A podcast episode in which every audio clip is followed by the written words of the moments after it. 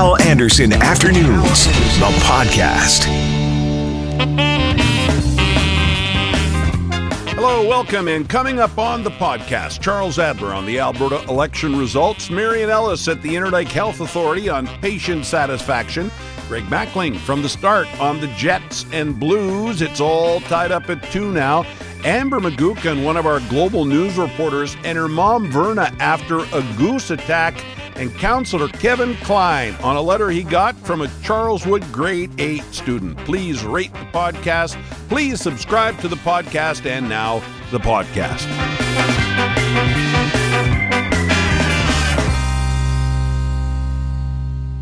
But right now, joining us from beautiful downtown Vancouver, British Columbia, the host of Charles Adler Tonight, Chuck Adler. Hi, Charles. Hell, you, you know I'm not a downtown guy. Well, no. I'm a burbs. A yes, burb, I'm, okay. I'm in the burbs. Like, All like right. I Uh-huh. was in Winnipeg and then everywhere else. Yes. What is it like there Suburban guy. today? Why? What is it like in the in the burbs today out there? well, as as always in in the burbs of Vancouver, uh, construction cranes everywhere. There's Yeah. uh, lots of development uh, going on. Lots of people moving here. Some of them from from Manitoba, yep. and uh, so we need housing for them. All right. Excellent. Well, what do you make of the uh, election results in Alberta? No real surprise, I guess. No, I mean if you if you sort of take the campaign out of it and uh, just look at Al- Alberta in general, if I were to to tell you, if you let's say you'd been sort of out of the pick out of the country for a few years, you were working in Japan or something, and just come back to Canada, and I said to you, there's a there was an election in Alberta last night, and a little over half the folks uh, voted for the Conservative Party, and about a third voted for the NDP. You'd go, oh, that's that's the Alberta I grew up in. Uh, Yep. Ho hum. Right. Yeah. I, I think the NDP win was uh, m- more the oddity, right? This is sort of normal now for, for that province. Well, you know, liberals uh, used to brag when Jean Chrétien was running up those majorities, and they felt it was his personality, and Canadians were crazy about him. But anyone who was living in the battlegrounds of Ontario, where I was living at the time, knew that there was only one reason why he was racking up majorities. It was because there was the Progressive Conservative Party, and there was the Reform Party, and um, you know, my most of my neighbors would vote for either of those two, and you know, that vote split wasn't terribly constructive if you didn't want the Liberals to return to power. You had an interview with Jason Kenney, the leader of the United Conservative Party, that went viral. People were talking about it across the country. We certainly were talking about it here in Winnipeg and in Manitoba. And uh, Geoff Currier this morning was talking about the results of the Alberta election. And a listener, Mike, texted this in 204 780 6868. Mike said, Honestly, Geoff, I can't help but think Charles Adler's commentary brought out the so called knuckle draggers, LOL. what do you think of that? Do you think the interview you did with Kenney may have had an impact in some way on, on the voter turnout or the results or. Well, you know, it's interesting because uh, you know a lot of people were, were contacting me in, from Alberta and elsewhere, but uh, just to focus on, on this particular question, you know, a number of uh, base conservatives were, were contacting me, not understanding why, as a as a conservative commentator, I was uh, picking on uh, picking on poor Jason, and of course, uh, it was a, a particular issue where I thought he made a, a poor judgment call. Right. But the the, the larger part of the uh, controversy is that uh, the people who were contacting me were getting more and more agitated and animated, and it was clear as a bell that they were definitely, definitely going to go to the polls and get as many of their friends to go to the polls as possible. So I I will never believe that the interview hurt Jason in any way. It may may it hurt his feelings for a few minutes, but Yeah. I don't I don't I don't think it hurt his chances, and it never hurts a politician's chances when his supporters get really serious about voting. Yeah, and, and you were right to kind of call him out on it. I thought. I, I, I listen. You asked legitimate questions, and and they were questions he should have been able to answer better, in my opinion. Well, you know, he he, he told me, uh, I guess, uh, I'm trying to remember the exact date, but more than six months before that conversation took place, uh, he he told me that if there were a so-called bozo eruption, and that controversy certainly qualified. If there were one of those things uh, during a campaign, even if it was after, uh, you know, closing time for having names on the ballot, he told me he would do a you know a three step plan. Number one, he would tell people how he felt about uh, the eruption, how it didn't uh, comport with, with his values and Alberta values. And then he would uh, say to the folks, look, it's a democracy. Uh, he's on the ballot. He was legitimately uh, nominated. You can vote for him if you like. That's step two. And uh, step three is telling the folks honestly, if he does get elected, he can stay in the, the legislature, but he's going to be sitting outside my caucus. He's not welcome in my cabinet or my caucus. So that's what he told me, and I thought that was a very principled answer. But six months later, when, when it actually happened, yeah. he changed his tune and started talking about what a good guy this guy is, and just because he had a bad day in church uh, six years ago is no reason to rustle him out. Well, and that's because things were looking good, right? And The election was getting close, and uh, all of a sudden the politician kicks in. Well, you know, the thing is that they poll every night. It doesn't matter whether it's a federal election or provincial election. They knew they had this one in the bag, and when you've got one in the bag, generally the advice from the comms people is take any hits you, you have to take, whether it's from Adler or Anderson or anyone else. Don't change a darn thing. Just don't change anything. So that was the mode that he was in. I'm not. I'm not. Uh, you know, mm. I'm not changing, and this is my story, and I'm sticking to it. Yeah. Of course, here in Manitoba, it's now looking like the flooding's not going to be as bad, and so a lot of people are thinking Brian Pallister might call an early election. What can we learn from what happened in Alberta with an election coming here in Manitoba? You talk to people in both provinces right across the country. What can we learn uh, uh, heading into maybe an early election here? Well, what we can generally learn in, in, in all elections is that uh, what counts most for people are, you know, the groceries, uh, jobs, and their kids, uh, you know, slash grandkids. And if uh, they feel their kids and grandkids have a have a good future, and they feel they've got a relative amount of um, job security, and uh, the economy's in in pretty good shape, and uh, they're able to feed themselves and their families, it's pretty tough uh, to beat them. You know, Gary Gary Doer uh, used to tell me that if people feel their housing prices, if their, their home price, uh, which is their chief asset, their real RSP, if it's going up a couple of points every year, uh, there's a very, very good chance that the incumbent will stay in power unless there's some sort of major scandal. So, unless they've got, uh, unless they can hang some kind of scandal around uh, uh, Pallister's neck, uh, I, I just don't, uh, I don't, I don't see based on where the economy is right now. Uh, I just don't see a, a negative. And and and the place where it becomes most obvious is when I'm watching a Jets game. I mean we're talking about uh, people that are incredibly pumped up uh, right now about their life. I think the Jets are a huge part of that, huge part of morale. If I thought Manitobans were demoralized right now, I'd say that uh, Pallister is really rolling the dice by calling the election earlier than necessary. Let me ask you about one more connection between Manitoba and Alberta after this election in Alberta. This morning I was listening to the start Mackling, McGarry, and McNabb, and, and Greg Mackling said something, and I thought it was kind of interesting. He said, What happened in the Alberta election, in Edmonton specifically, further proves what he believes that Winnipeg is more like Edmonton than it is Calgary. Edmonton saw a lot of NDP candidates get elected. And of course, we see that here, right? A lot of NDP votes in Winnipeg, outside Winnipeg, more Tory. Is there, uh, you take calls in Edmonton, Winnipeg, Calgary, everywhere. Do you see the similarity between the two cities? I think often we compare ourselves here in Winnipeg to Calgary, but maybe we are more like Edmonton. Winnipeg is more like Edmonton because it's the capital. You've got lots of public sector employees, and the public sector employees are generally feeling more secure uh, than, than private uh, private sector people. Um, uh, you know, the public sector employees don't want to hear uh, stories about fiscal conservatism and cut this and cut that because uh, they look at that as um, cutting either their jobs or or, or, or, or future jobs uh, uh, for their children and grandchildren because it's not unusual for public sector people to have kids and grandkids going into it. No, no different than people who are in the military. It's not unusual to have their uh, their sons and daughters also want to be in the military. Before we bring on our next guest here from the Interlake, I'll just tell you that the Canadian Institute of Health Information, we call it CIHI around here, Canadian Institute of Health Information is out with some new data. Manitoba does well when it comes to patient satisfaction on quality of hospital stays. 64% of respondents to this survey by CIHI say their experience was very good. On the start this morning from CIHI, Jeannie LaCroix. So, this is really about hospital stays. So, people that come into hospital for various procedures and stay overnight. Um, and they get to provide a number of sort of, they get to provide feedback on all aspects of their stay, which is very important for the system. And our report highlights, for instance, when they leave hospital, uh, you know, we see three out of four say they had good planning.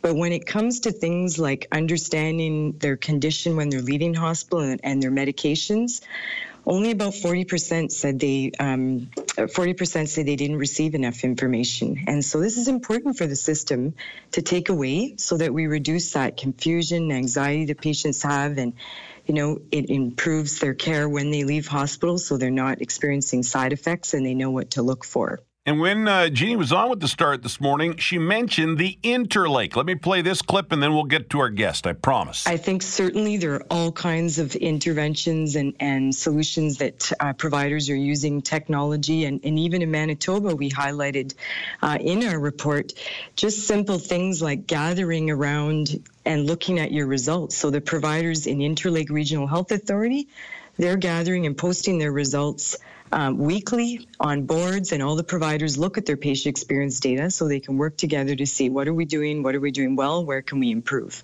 So there's a lot of great things that, that can be done, and that's why we're highlighting these data so that people can take that and work on it to improve the system. And joining us on the phone now, Marion Ellis. She is the Vice President of Acute Care and the Chief Nursing Officer, Interlake Eastern Regional Health Authority. Good afternoon, Marion.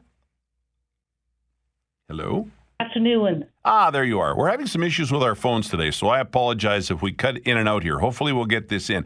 Thank you very much for doing this. So, uh, tell me about that. What we just heard from the Kai, uh, Kai person. You guys actually sort of look at, let's call them customer uh, patient satisfaction numbers. You look at those every week and discuss. Tell us about that. So, just to be clear, uh, a survey is done nationally by the Canadian Institute of Health Info. You're, right. you're correct. And we get these reports. They don't come weekly. Uh, every patient that's discharged from our hospital is sent a survey to complete. And CIHI, as you referred to, collates that information and they produce uh, reports that they give back to all the health regions in Manitoba. So we are doing this with our other colleagues in the healthcare system. We then share these reports with our staff, and our staff love to see how they're doing in comparison to other hospitals in our region and how they're doing in comparison to national benchmarks. Gotcha. So, so how so how often would you look at those numbers then? So we have these reports at every one of our 10 acute care sites. So these documents are at our sites so that staff can look at them because um, the document is a significant size. It's about a 60 page document. But what we do do is we take some key information, they have excellent graphs, out of these documents and we put them on our quality patient safety boards so that they're visible in high traffic areas for uh, patients, their visitors, the public, and they're boards where we can stand and huddle around so that we can uh, compare ourselves to ourselves and to um, other hospitals across the country. Yeah, and do you find it's uh, uh, almost like a motivator? Does it does it make them want to do better? I don't know if I, I, I, was hesitating as to whether I should tell you this, but we have very competitive sites, and it certainly motivates them. And the our team credit goes to our staff out there every day, and I'm talking about housekeeping staff who huddle around the boards with us.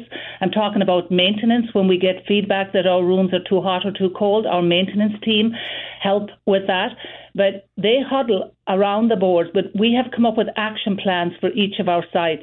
For example, some of our sites, we've got information that it's noisy at night and that we're not doing enough to keep the environment quiet so that our patients can rest. So our staff, with the managers at these sites, have come up with their own action plans to address the areas where we need to do better. And I think this is good, right? In any job, my job, uh, every once in a while, I sit down with my supervisors and, and my bosses, and, and they say, "Hey, you're doing this really well, Hal. You need to work on this." This this is this is the way it should be in any profession, including healthcare, right? Absolutely, and we know that other industries look at quality and they look at metrics And our CEO is often asking us to uh, what metrics are we counting, and we know that what we don't count and what we don't monitor, um, we're less inclined to be focused in our interventions. So uh, this is a way of quantifying um, information. It definitely holds us to account. It gives permission to the public to hold us to account, and it's a way of us being open with people so that they can see the areas where uh, the citizens who use our service know where we need to do better. And we're acknowledging that because we're sharing their information with them again and with our staff. And it also encourages those people who come into our hospital to please fill in the survey and please keep giving us feedback so we can make these improvements. We also heard there from the CIHI official that one area where there is definitely improvement needed, and not just in your area, but right across the country, is when people are leaving hospital. Communication, telling them about their medications, when they're leaving, making sure they have information, understanding it. Is that an area that you as well have identified as a, a spot that needs some work? Absolutely, and we uh, we are fortunate in Interlake that we have very good chronic disease nurses, who we sometimes our patients. It's a lot when you're transitioning home. You've been unwell, you're going home. There's a lot of things to consider. There are the new medications we may have put you on. There's if you have questions, for example, if you if uh, you have a breathing uh, problem, what do you do when that problem comes back to you?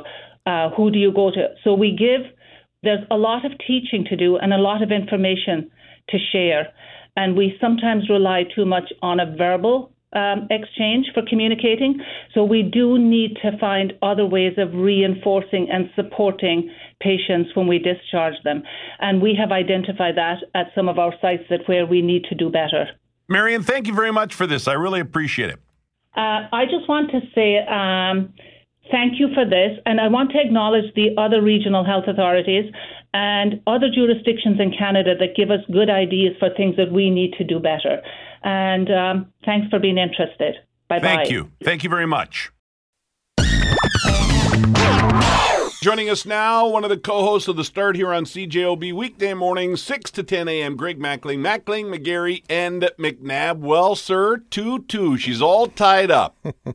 Not bad, eh? Not bad at all. Uh, I really need to go home to sleep. Is that yes, okay you with you? yes, you do. How late were you? How much sleep did you get last night before you had to get up? I guess morning? three hour, two and a half hours. I guess it was. Wow. I was in the shower by just after three, and the game ended about 11.33, 11.34 And I then think, you couldn't sleep, eh? Oh no, I was all hyped up on goofballs, so I had to see Paul Maurice's comments, saw some of the comments from some of the players, and uh, our house was rocking. Everybody was up and jumping up and down and hugging and high fiving. And uh, Jackie tells me the boys got up for school okay this morning, Good. so they yeah. earned the next one, right? Yeah, right. so anyway, yeah, we talk about how this brings people together, brings families together. This mm. is one of the things I have most in common with my dad and my siblings is our love for the Jets, and I know I'm not alone in that. Yeah, that's for sure. Boy, and uh, I mean, it's all beginning again this series, right? Best two out of three now. Jets have home ice advantage again. Mm-hmm. They've stolen that. Not that it matters, apparently. Uh, Blake Wheeler says uh, maybe it doesn't matter, but he's put out the challenge. He Yeah. wants to hear fans unlike he's heard them ever before. So uh, if you're going to the game tomorrow night, Yep. seven thirty, of course. 7:30 start now, Yeah, yeah. we've been used to the different start times. Uh, Blake Wheeler says he, he wants to hear you a little bit louder, and I don't think there'll be any problem filling that prescription, that request at all. Yeah. Does home ice uh, matter uh, going forward with this series, anyhow? Or? I, you know, I don't think so. And uh, hockey's funny that way because back in the old days, you had the Boston Garden where the ice was six, seven feet shorter. So they shrunk the neutral zone Mm-hmm. Right. so that the offensive zones uh, were exactly the same size. Buffalo was a little smaller.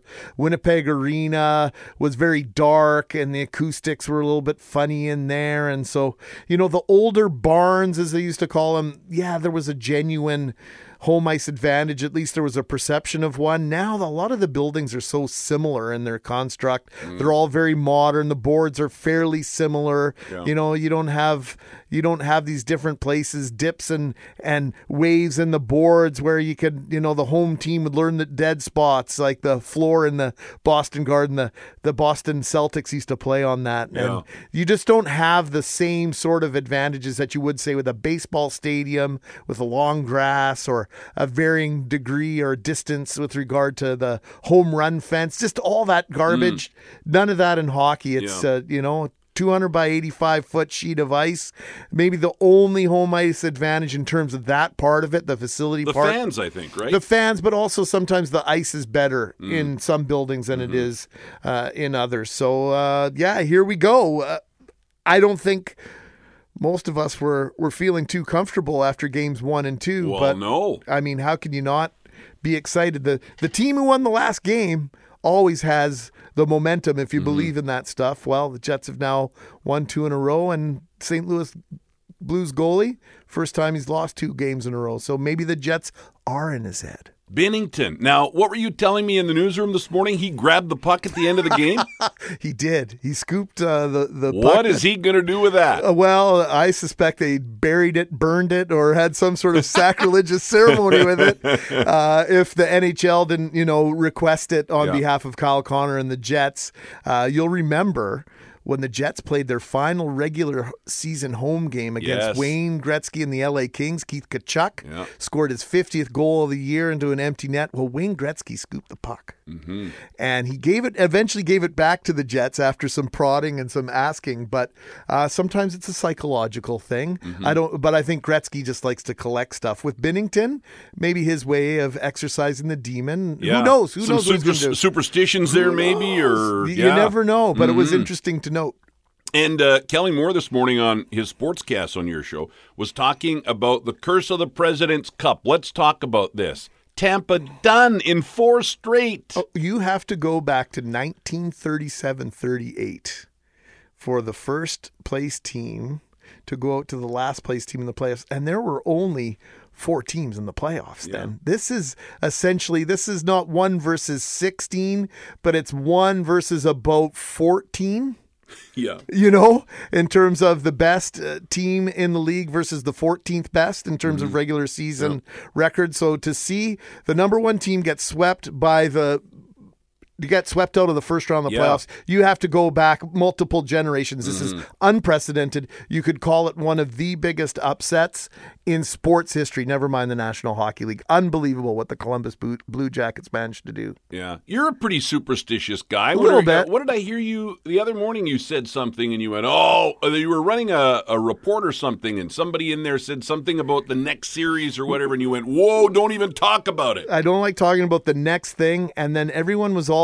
uh, geeked up because the Hoosli singers were singing Right. the national The anthem. Ukrainian singers. Right. And spectacular. I mean, you don't get a better national anthem than Right. that in the National Hockey League. Well, they'd been 5 and 0 lifetime. The Jets when Mm-hmm. Yeah. they had Hoosli singers. Well, that went down the drain in game two. So Yeah. I was saying to Brittany Greenslade this morning, look, you can have all your superstitions, all the things, but as soon as you start talking about it Yeah. and letting people know that That's this is what you point. do, then you know what? It, no. Yeah. It- It's null and void. It's now. like making a birthday wish. You can't tell anybody or the wish won't come true. Hal Anderson always finds a way to Yeah. Mm-hmm. summarize it in six words or less. I love it. I should have you work with me all the time. Summarize Okay, my thoughts sure. for me. Yeah, if you want to. Hey, listen, uh, you're now used to staying up late with no sleep. Uh, Yeah. You could just uh, Stick around. co-host with me anytime you want. Well, you can co- vice versa, man. Okay, perfect, great. Greg Mackling, thank you. We'll see you on our show tomorrow morning. Okay. Yes. Is that a date? It is a date because Okay. we're going to talk about. Um, well, we're going to go back to my rock radio days and all We are? my yes, and all my years in the bars and Yeah. why tomorrow. The night before Good Friday is significant. Ah, yes, of course. Now I used to call it Great Thursday because I was. at- That's what I call Great Thursday because we were always excited about the great crowd that was going to be out in the bars. I got uh, I got sort of raked over the coals by one of our listeners yesterday morning. Said, "Mackling, I can't believe you didn't know it was Bad Thursday. It was never a bad No. Thursday for me. It was great Yes. Thursday heading Yeah. into Good Friday. I can't wait to hear some of your stories, Ben. Thank you, Greg. So the NHL playoffs are on. The NBA playoffs are on. This is Muchos Kilos. Me, Shaner, and Timmy. My band of big guys. A song, brand new one, every single play on CJOB.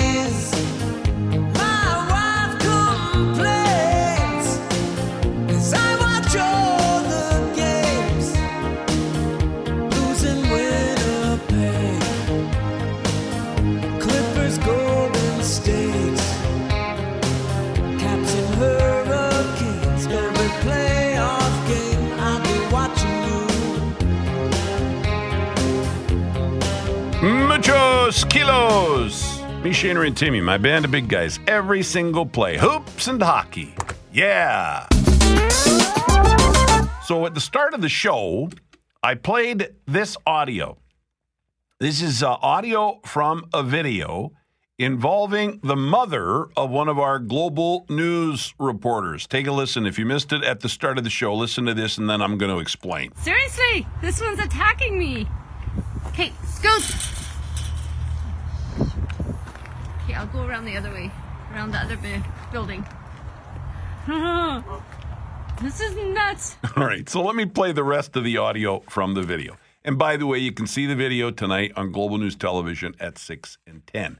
That voice you heard there in the video is the voice of Verna McGuckin, Amber McGuckin's mom. Amber, one of our Global News reporters. And Amber and Verna, daughter and mother, will both join us here in just a moment. But here is the rest of the audio from that video as Verna gets chased down by an angry goose. A goose attack. Listen, This one won't let me leave. Okay, it's hissing. honestly, I cannot. I. It ran after me. I can't move. How, how do I leave? This is nuts. I need to get past there, but it came running after me. I don't know what to do. Shoot. Oh my gosh. Hey, scoot, scoot, scoot, scoot, scoot, scoot, scoot. Amber and Verna McGuckin join me on the phone now. Hi, guys. Hello. Thanks a lot for doing this. So, Amber's working on a story for Global News Television tonight at 6 and 10 on this. Verna, uh, tell me about this goose. We heard the audio from the video. This is crazy. well, that was after the fact uh, of almost getting attacked. Um, I was walking around our building, um, unawares that there was a goose even close to present. Um, and as I was walking around the corner, seriously, out of nowhere, running towards me, came this uh, goose hissing and uh, clearly targeting me. Um, and Yeah. like I said, luckily I was close to a fence and managed to run behind it. Um, but oh man, that was that's scary stuff. Like I don't know what I would have done. Um, I had my purse, so obviously I would have flung that at it. But uh, it was scary. Well, and I can hear them squawking in the background now. So That's that's, only me. one. I'm at, I'm at right, no, right here. You can probably hear them. I'm at FortWhyte, and I I'm hearing them. I'm like, oh, am I too close? No, I think I'm okay over here. Yeah, Amber, you're out at FortWhyte Alive to talk to Barrett Miller, our, our animal expert friend, to find out about uh, these geese and, and uh, what you do if one comes at you uh, like that. So we'll watch your story tonight. But um, I got to tell you, Vernie, your, your daughter Amber, being the good journalist that she is, said, Hey, there's a story here, Amber. Um, so you're going to tell your mom's story. We're going to see the video of your mom and this goose. What else? Barrett, what else? Yeah, so pretty much I'm, I, I went to U of M too, and they've got this sign. It says that caution geese on campus. So it's clearly a problem over there too, where you've got the students and the geese. And yeah, my mom's not alone. I was just talking to the folks here at FortWhyte, and they said this is something that happens every single year where people are attacked. But good news, we've only got about a month and a bit more of dealing with this. Once those little um, eggs turn into little geese, then we're okay. Then that's then it's a little bit easier, not as uh, not as likely to get attacked. Yeah, they're protecting uh, the eggs at this point. Verna, does that make you feel any better about this goose coming at you, knowing that she was protecting the young? Well, let me tell you, next time I parked up right against the fence so that I would be able to make it to my car in time. But um, they have left. I think I scared it because uh, when I was leaving, it was um, I actually had to now run around the other side of the building Yeah. and make it to my car. But then I drove up right to it. But I mean, obviously not hitting it, but it was not moving. Yeah. Uh, like I mean, I was inches away, and then finally it left. But um, yeah, I so I think they were just in the early stages of figuring out where to well, I don't know lay an egg, but to I nest, think they yeah. left. Yeah, Mhm. so thank goodness. Yeah. I'm sure you scared it away. Yeah. I don't know. what was the scariest part, though, Verna? I think the hissing, right? When it starts hissing at you, I mean, that's scary. Yeah, and it was moving. Like so, when I would move, like out on now on the other side of the fence, it was following me. It didn't like any uh, direction I went, and all of a sudden it realized there was a gate open, and it started running towards it, and I just made it in time, closing the gate. Like it was clearly coming after me. Yeah. And yeah, so Wow. Well, very brave of you, Verna. You uh, survived a goose attack, and uh, your daughter, the journalist, is is making a story out of it. So there you go. I have to keep my mouth shut, right? Yes. I don't have to do this again. Right. Verna, thanks a lot. Amber, we'll watch for your story on Global News Television tonight at 6 and 10. Perfect. Thanks, Al. Global, Bye. uh, bye, guys. Global News reporter Amber McGuckin and her mom, Verna McGuckin. Yeah, video's crazy. You'll see it tonight, Global News Television at 6 and 10. Kevin Klein is the uh, counselor, the city councilor for Charleswood, Tuxedo, and Westwood, and he joins us on the phone now. Good afternoon, Kevin. Good afternoon, Hal. Thank you for So, having me. Yeah, thank you for coming on. I, I saw that you had a meeting today. You got a an email from an eighth grader at Charleswood School, and uh, it uh, I guess moved you to the point where you went to the police chief, Danny Smyth, and he agreed to join you and and meet with the students. Uh, that happened today. Before you tell us about the meeting, tell us about the email you got from this uh, young girl. Well, uh, thanks, Al. It started. Uh, I had the opportunity to speak to this uh, grade eight class some time ago, uh, and then uh, about four, or six weeks later, I received an email uh, from the young lady mentioning that she was afraid. There was some attempted break-ins on her street into homes. Um, and they understood that one or two of the houses were actually did get broken into, and she didn't feel safe. And she was reaching out, asking, you know, what what she could do to feel safe. Uh, and it was it was interesting because she noted that she didn't think I could do anything right away, but she she was just looking for help, and she didn't know what to tell her little her brother or her family, and she was concerned about it. So. I, I took that note, and because it hit me, you know, being a victim of crime, I understand that the, the emotions that you go through. Right. And uh, I took it to Danny and uh, to Chief Smyth, and uh, he immediately said, "Let's go, let's go talk with her. Uh, and maybe we'll talk to the class and, and have a discussion about what's happening and about what they can do. Uh, you know, students of any age to to uh, be a part of the solution, to uh, be a part of uh, making it a better place." And uh, that's what we did today. It was uh, it was amazing. Uh, the principal brought in all the grade seven students and all the grade eight students, and it was uh, it was an incredible talk. So tell us about it. So, uh, you know, uh, first of all, Chief Smyth is just uh, has got such an incredible uh, rapport with young people. I've seen him talk now a couple of times, and he shared his story of how he became a policeman and and you know what he has dealt with uh, throughout his many years serving Winnipeg. Um, he talked about crimes that uh, he was very honest with them and very direct, and talked about the crimes that are affecting the city, and you know what that means to the city and what that means to the police and and how they deal with it and and what to watch for. But then he opened it up and he said, "But this is you know really about you. So what questions do you have?" And the questions started coming in, and they were asking questions that. Uh, you know that for me it was like oh my gosh that's a grade seven or a grade eight student asking a question about narcotics um, asking a question about you know what happens if somebody breaks into your house or how do you catch them um, asking you know questions about uh, whether or not uh, the chief uh, agreed with legalizing marijuana um, and, and so many other questions related to you know the public safety in our city they really did have uh, an incredible take on what was happening, and you could you could see that they were they were focused. There wasn't a lot of talk. There wasn't a lot of uh, you know other conversations going on. It was a room of uh, several kids focused right in on the police chief. I mean, it's a chance of a lifetime too to sit there and actually have a conversation with the police chief, and Well, uh, yeah. it, was, it was amazing. And and uh, I mean, good on you for a couple reasons. I'll get into a couple of others, but I mean, these are the same questions that Winnipeggers of all ages have, right? We're all worried about our safety. Yeah, and, and that's a very good point. And and that was, you know, the we talked to the young lady specifically afterwards, and that was her thing is like she didn't know where to turn.